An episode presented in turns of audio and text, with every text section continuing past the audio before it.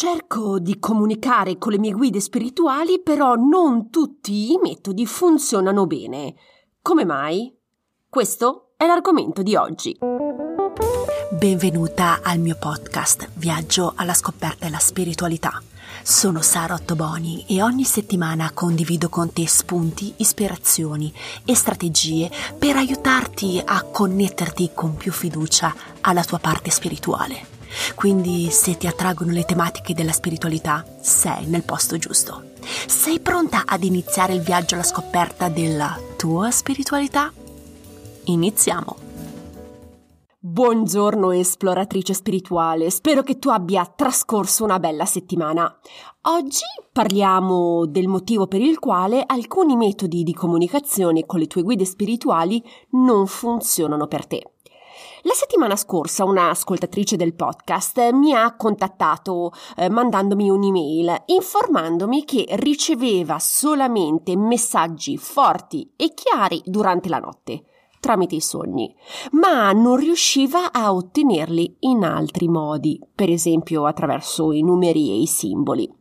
Ma succede anche a te di avere un metodo privilegiato con i quali ti senti sicura, ma sei meno performante con altri metodi?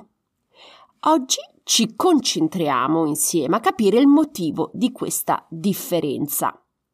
Però prima di entrare nel cuore della puntata vorrei sottolineare che è normalissimo che tu non sia performante su tutti i metodi, strategie o strumenti di comunicazione con le tue guide, ok? Ripeto, è normalissimo vivere questa esperienza. È normalissimo trovarsi davanti a questa situazione, soprattutto se sei all'inizio del tuo viaggio alla scoperta della spiritualità. Come dico sempre sui social media o tramite questo podcast, condivido metodi e strategie, ma non vuol dire che tutti funzionino perfettamente per te. Se ti presento, per esempio, 16 metodi efficaci per comunicare con le tue guide spirituali in modo efficace, è molto, ma molto probabile che tu riesca ad utilizzarne efficacemente solamente tre. Ma questa situazione è un problema?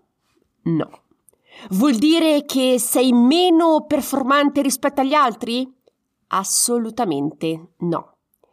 Utilizzerai solamente questi tre metodi per tutta la tua vita? Assolutamente no. Ognuno parte per il suo viaggio spirituale con una valigia riempita di pochi strumenti.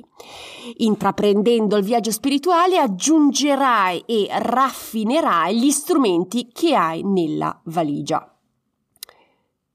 Lo sai perché non tutti i metodi funzionano per te? Ognuno di noi è diverso. Ognuno di noi quindi riceve a suo modo. Ognuno di noi ha delle forze e ognuno di noi ha delle debolezze. Tu, come me, hai delle predisposizioni particolari per ricevere i messaggi. Tu hai delle abilità che io non ho. La mia amica Cinzia ha delle abilità che tu non hai. Ma tutto questo non è un problema. È normale ed è giusto che tu lo sappia. Una persona può essere più predisposta a ricevere le informazioni attraverso, per esempio, il calore. Potrebbe percepire un forte calore al braccio destro quando le guide le dicono che sta intraprendendo la strada giusta. Oppure potrebbe avere delle idee ispirate dalle guide e avere conferma attraverso l'idea che riceve attraverso la lettura dei tarocchi.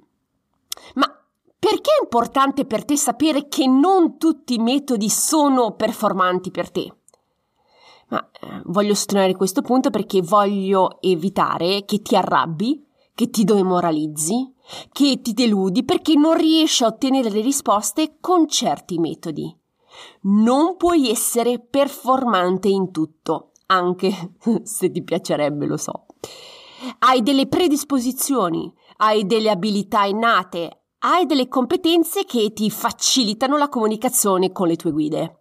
Sfrutta queste abilità soprattutto se sei all'inizio del tuo viaggio spirituale.